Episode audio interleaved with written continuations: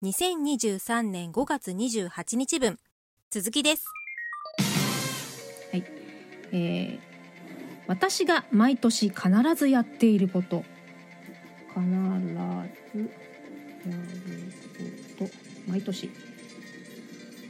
毎年必ずやること。うーんまあいろいろありますね。まあ毎年初詣とあと7月頃今年の半分終わ1年半分終わる頃にあの夏詣としてあ浅草とかお参り行ったりとか。ここ何年かはねあのやっぱ例の九段の件でコロナでやってなかったんでですけれどもそこまあまあこれもよく、うん、言ってると思うので前の赤部でも話していると思うんですけれどもそうですねそこら辺のお参りをやっててましたね。あとここ最近毎年の恒例行事そういえば誕生日自分の誕生日にこう自分にご褒美と思ってその決めた時があってあの牛角で焼肉を食べよう自分にご褒美でって思って一回行ったんですよ。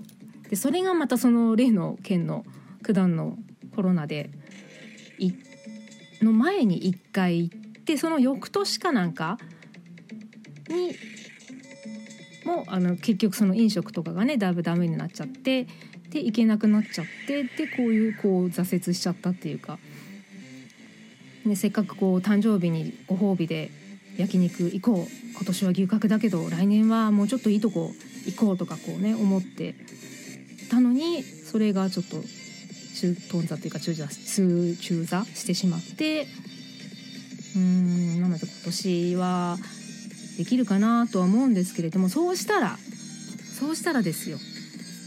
体がだんだん ついていかなくなっちゃって。なんだろうこう焼肉がっつりじゃなくてもいいのかなっていうね。ここ何年かでぐっと老け込んだっていう話ですかね。なんかちょっと切ないですね。そうですね。まああと他に毎年必ずやってること？うーんあれですね。アドビにお布施を払う？あのアドビクリエイティブクラウドをバイトで使っているのでそれをあの実機で私のパソコンで使っているので自分で他の自分でアドビのクリエイティブクラウドの年間パスコードですね。それを払っている。そのちょっとあんまご存じない方にはあれですけれどもそのねフォトショップとかイラストレーターとかいわゆる有名どころのソフトですね他のも一通り使えるんですけれどもそれを今まではねそのクリエイティブソフトは買い取りでね1個買ってパソコンに入れて使うのが主流だったんですけれどもねもうかれこれ何年ぐらい経ちますかね。もう56年？56年どころじゃないかな。78年ぐらい経ちますかね10年も経ってないと思うんですけれどもそれをもうあの単品売りをしないでもうサブスクですねいわゆる。で一律大体5万ぐらい取るっていうねなかなかの商売ですよね。まあ、確かにね。買い取りの頃はね結構ねコピーしちゃったりとかねいろいろ違法なことも横行してましたからね。しょうがないのかなとは思うんですけれどもうん毎年ねそこら辺のお金を払わなくてはいけないっていうのがねなかなか痛手ですね。毎年やってることはそんなとこですかね。パッと思いつくのは。ですね。じゃあ次。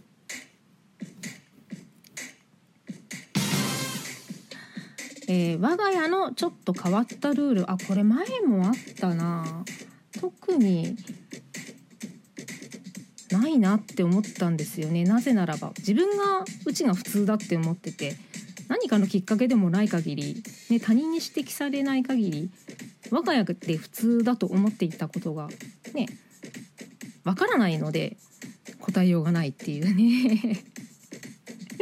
なのであんまそういうことはないな。なんかそういう機会がないっていうね。そそれだけ友達がいないってことなのかな。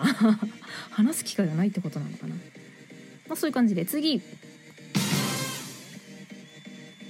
えー、〇〇に初挑戦した時の話。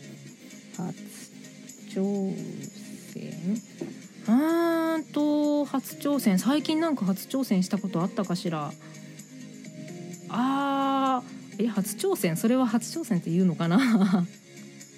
あの単におあ10分。えー、10分あと10分になりました。じゃあまずですね初挑戦した時の話はちょっと置いといて、えーダジャレを考えるタイムに入ろうと思います。えーそうですね。今日お話をした中からなんとなくダジャレをひねり出してエンディングでお話ししようわエンディングでダジャレをして終わろうっていうね締めのダジャレですね。よいしょ。音楽がどれだ？ちょっと失礼しますね。小桜知恵はただいまダジャレを考え中です。はい、じゃあちょっとダジャレを考えます。少々お待ちください。どうぞコメントにてご歓談ください。小桜知恵はただいまダジャレを考え中です。ダジャレを思いつくまでどうぞコメントにてご歓談ください。小桜知恵はただいまダジャレを考え中です。ダジャレを思いつくまでどうぞコメントにてご歓談ください。小桜知恵はただいまダジャレをと考え中騙さですれそうになったこと。ダジャレを思いつくまで同じ誕生日の人。コメントにてご歓談ください。小桜知恵はただいまダジャレを考え中です。とかそこら辺ですかダジャレをね思いつくまでどうぞコメントにてご歓談ください。小桜知恵はただいまダジャレを考え中です。ダジャレを思いつくまでどうぞあコメントに。お待たせしました。なんとなく仕上がったので、えーじゃあ戻ります、えーあとに今23分になるのであと7分7分じゃない。あと5分ぐらいですねエンディングがあるので5分ぐらいちょっとお話できますかね。で最、えー、〇〇に初挑戦した時の話。初挑戦？初挑戦は特になかったんですけれども初体験というか単にあの東京スカイツリーに初めて行きました、まあ、いわゆる初体験ですね。もうかれこれ10年以上経ちますよね。スカイツリーがた、ね、できてから。で今まで、まあ、前を通ったりとか、まあ、バスかなんかでとかね近辺浅草とか行くことはあったりしたんですけれどもスカイツリーの敷地、まあ、登ったわけじゃないんですけどね。スカイツリーの展望台とか行ったわけじゃないんですけどもそこら辺のその施設ショッピングモールとかあそこら辺に入るのがは初めて？初めてそのスカイツリーに急接近したっていうんですかね。そしてああでかいなーと思って。まあうちからもね見えるんですけれどもやっぱりこう近づくとお大きさ違うなまあそりゃそうだ。目の前にあるんだから。でなのでちょっとこうねあの真下まで来ておおって思いましたね。それは別に初挑戦ではない。ああとなんだろうな。初挑戦そうですねなんか挑戦しなきゃなとか勉強しなきゃななんかね学ん人生いつも、ね、常に勉強だなとは思ってはいてももうここ何十年もねいい年しちゃってるからね落ち着落ち着きたい落ち着いてはいないけれどもなんかねこうだらっと気持ちも体も重くなっちゃってるんでなんか学びたいなとは思ってるんでねちょっと挑戦はいろいろしたいなとは思っています。そんなとこですかね。次。はい、えー私の好きな本トップ3本。うんとそんなに本は読まないんでちょっとあれなんですけれども。そうですね。好きな本。うーんなんだろう。あんまりなんか漫画とか？えーちょっとすぐ出てこないな。それぐらいなんか本を読まないというか、まあ、漫画も最近読まないしなので好きな本はちょっとまあ次に置いときたいぐらいな ネタですね。なのでちょっとこれは次のライブをやるときに一番最初にしようかなまだ気持ち時間があるけどこれはちょっとなんだろうパッと答えてとかそういう感じにはしたくないな。なのでちょっとこれはあの保留保留私の好きな本メモメモりました今。私の好きな本トップ3これちょっと次回冒頭から何か語れればな語るほどのこともないのかな。お話できればと思います。次。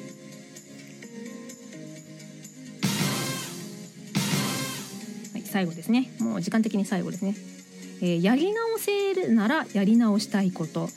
今日のライブ配信かな。毎回毎回グダグダですけれどもね。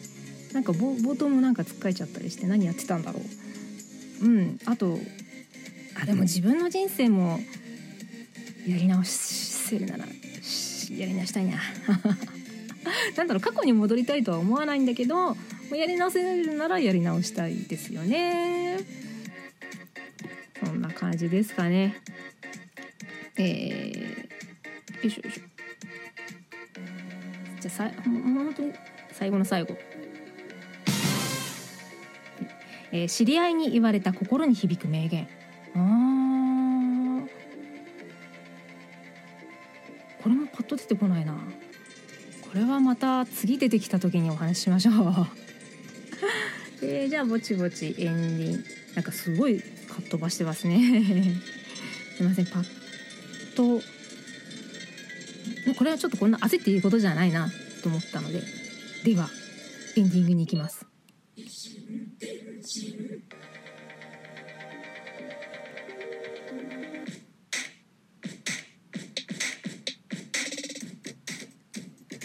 異なる心電気で進む一方通行平行線な異心電進エンディングです。なんかエンディングの音楽の入れ方が最悪ですね。ズクズクだ。はいあと2分です。異心電進毎度毎度唐突に13回目のライブ配信お聞きいただきありがとうございます。通常はこの異心電進不定期収録で一つのテーマを一方的に長々とつくづくにくっちゃべっております。このラジオトークの他にも Apple Podcast またはスタンド FM ノートでお聞きいただけます。こちらの方もお時間がございましたら聞いてみてください。この今夜のこのライブ配信ですね、えーラジオトークでしたらこのまますぐこのダラダラーっとした感じはお聞きいただけます。えー明日の夜には Apple Podcast スタンド FM、えーノートにアップをアーカイブアップをしますので明日の夜明後日かもしれないな。ちょっと、うん、あるのでね。やっぱアルバイトとかあるので遅くなっちゃうかもしれませんがよろしくお願いいたします。はい。それではまた次回近いうちに配信いたします。フォロー、いいね、受けるね、ねぎらい好き、リツイート拡散、マシュマロ投稿していただけますと大変嬉しいです。えーレターも開放しているのでいただけると嬉しいです。そして何よりここまで聞いてくださっているあなた、アーカイブを聞いてくださっているあなた、えー仮面ラジオ55放送局 R さんありがとうございます。えーではでは最後にダジャレで締めたいと思います。せいやっ風の練習をしているんだけれどもなんか型がかっこよくいかないんだよな。どうすればいいんだろうあ鏡を見てやればいいんじゃん。